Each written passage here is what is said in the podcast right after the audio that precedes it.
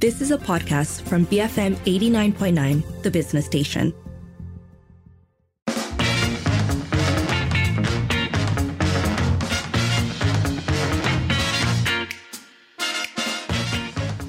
It's 5:44 and on trending today, it's all about when the right time is to change your handphone.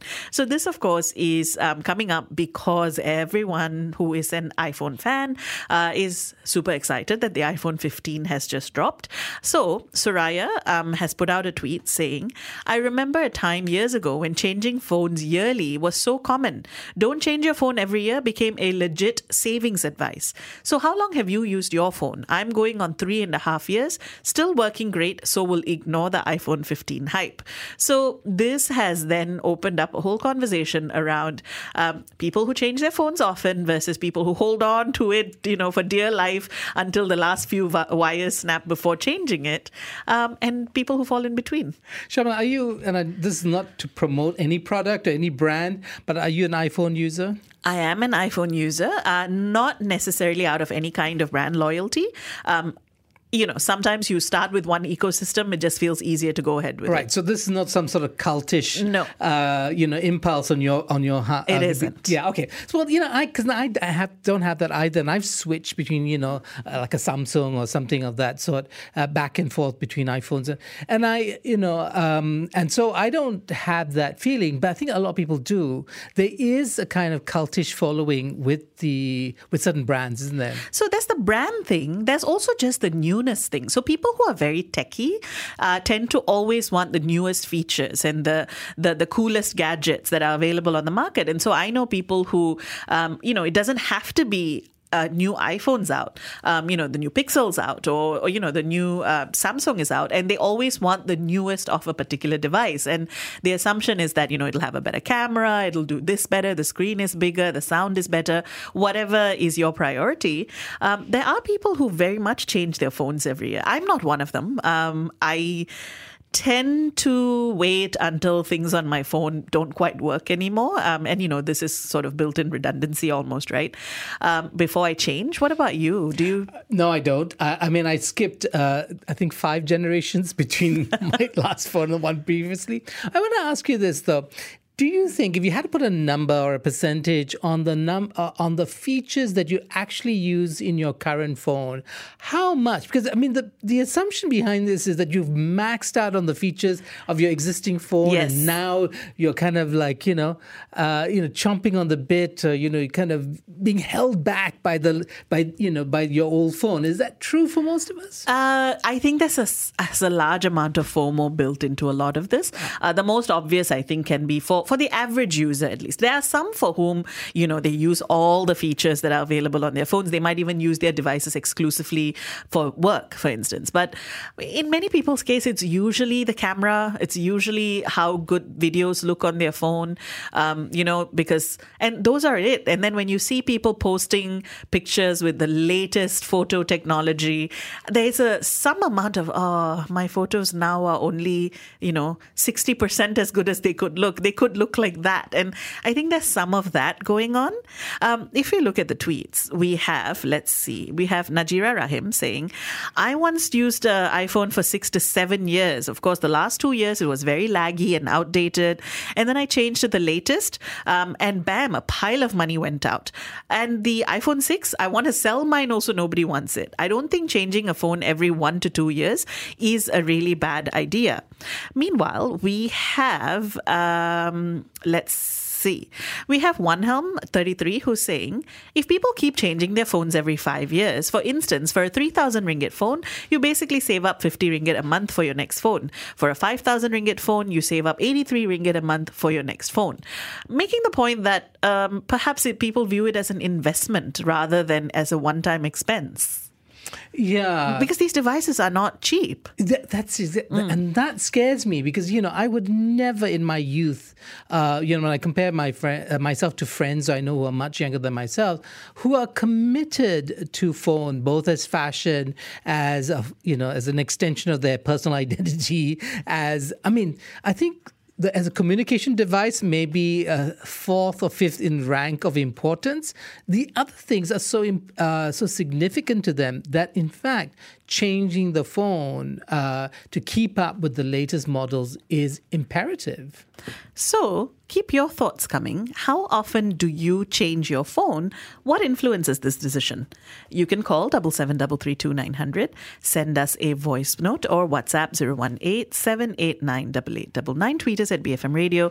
We'll be back after this, so keep it here, BFM 89.9. Break from monotony. BFM 89.9. It is 5.50. You're listening to the evening edition with Sharmila and Sharad. On Trending today, we've been talking about whether we are phone loyalists or whether we uh, play the field when it comes to switching to the latest model. Play the field. I tried. I was thinking of a metaphor that wasn't too gendered, and I went with this. It's what I'm sticking to. Okay, so we're okay. asking you, how often do you change your phone? What influences your decision? You can call double seven double three two nine hundred. Send us a voice note or WhatsApp 018 789 8899. Tweet us at BFM Radio. So, Sharad, before the break, you were talking about um, people who change their phones, um, you know, and the expense that, you know, that would take up. We have this from Dahlia who says, I used to work at an Apple store and there was a guy who would be the first to queue up for the new iPhones. He'd bring a bag of his old iPhones. One time he laid them all out to show us. So it is kind of a collector cult type thing for some people. Yeah, and it's a fetish, right? And I think know, no, I I I say that in the best sense, right? The idea is that somehow uh, these objects that are not really part of us have become so. Uh, integrated into our personalities. And in, in some ways phones do that right? I mean i, I don't remember any phones anymore uh, phone numbers anymore. You know i used to remember every phone number that mattered. It, i don't. I use the phone now as an extension of my brain uh, but maybe as a consequence, I don't want to switch out that brain too often because I'm afraid that the the information might not transfer between the old and the new. Well, HJ is actually saying I only change the phone until the mem. Uh, I only change the phone when the memory is finished and it can't support routine operations. So at least five years and above. So yes, the you know once you reach the limit of your brain, it's time to think about upgrading. Every five years, HJ, you're absolutely practical, and that's uh, an attitude that perhaps not as universal as one thinks. And I wonder if this is generational.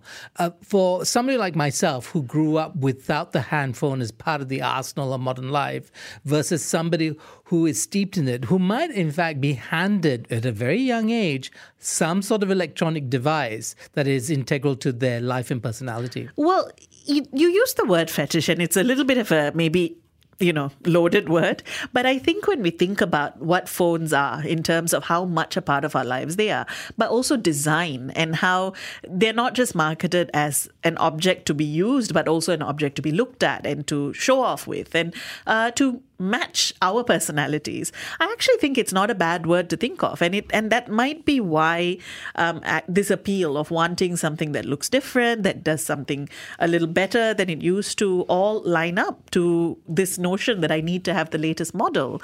Um, we do have a voice note that's come in. This is from Roberto. I do change my phone every two, three years, but not because of the hype, but because I buy the most affordable version. Hence, the memory gets full and start malfunctioning. However, I know somebody who has changed their phone or her phone just recently after have been an iPhone 6 user for of course imagine iPhone 6 but yeah i mean i know i know the perks and sometimes these devices are not for disposable you know what i mean? It's have to be like really malfunctioning. In my case is because i think that i kind of want to jump on the trend but not really just the hype of uh, the marketing schemes that they are playing. So when there's a real enhancement in device probably i jump. So from Apple 13 to Apple 14 and then Apple 15 or iPhone 15, I think there's not really much enhancement. Again, I'm not a geek, but my iPhone 13 still works perfectly.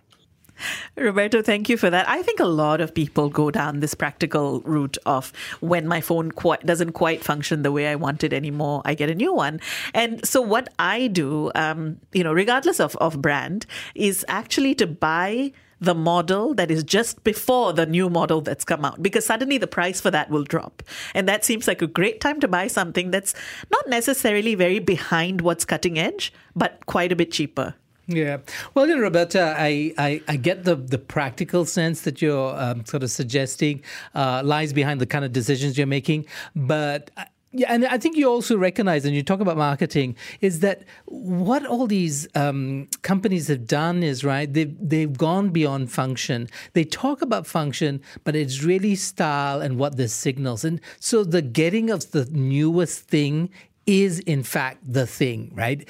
That's what it's about. And I know kids, right? I mean, when I say kids, I mean people in their 20s who are young, don't earn that much money, but they go you know, they bend over backwards to spend the thousands of ringgits uh, to get the latest. Well, Stephen is saying when spending parents' money as a student, yes, and my parents would take my used phone.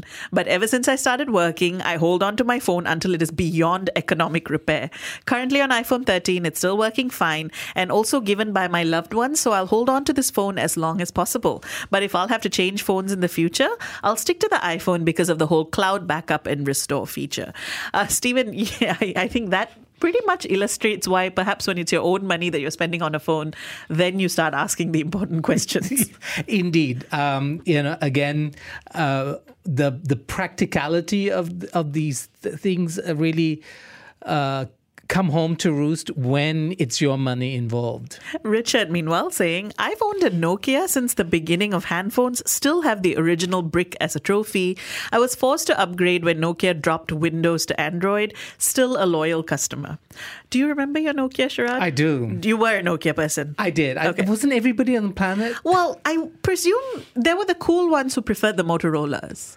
and then ah. they'd look at you, you know, The- like with, the, judgment. with the, with the flap. With the flip. The The- flap. flap for the flip or whatever. it's called a flip, was it? A flip phone. Yes, but I mean, it's a flap. It's a flap.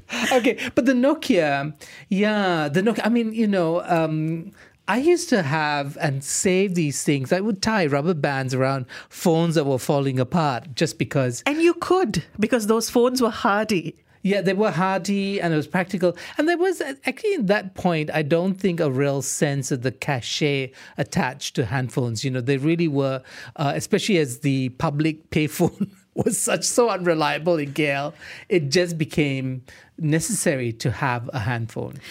Uh, let's see, Keith saying, I only changed my phone recently because when I go for my long bike rides, I need a phone that has bigger battery capacity for safety. Plus, I was going for a trip overseas and the new phone camera made a lot of difference on the trip. Also, I went to New Zealand and the emergency SOS function was a safety feature that I wanted as I went mount- mountain biking. Keith, you know, I also, the last time I changed my phone was right before going on holiday because I suddenly felt like I wanted nice holiday pictures. And my phone had at that point become so old that the pictures weren't really so great. Um, so, yeah, I, I, I identify with that. Yeah, you know, if, if you have a favorite feature, my favorite feature is the phone, and you know, Is the phone?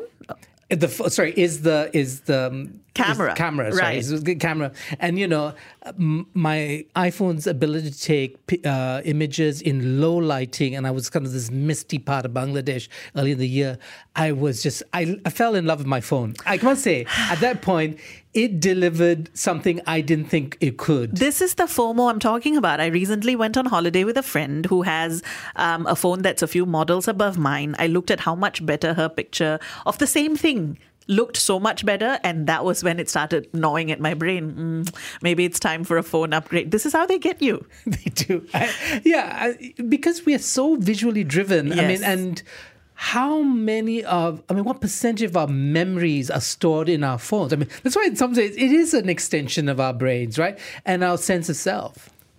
That's all the time we have for this. So keep it here, BFM 89.9.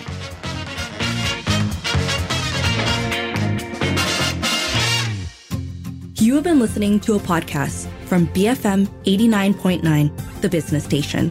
For more stories of the same kind, download the BFM app.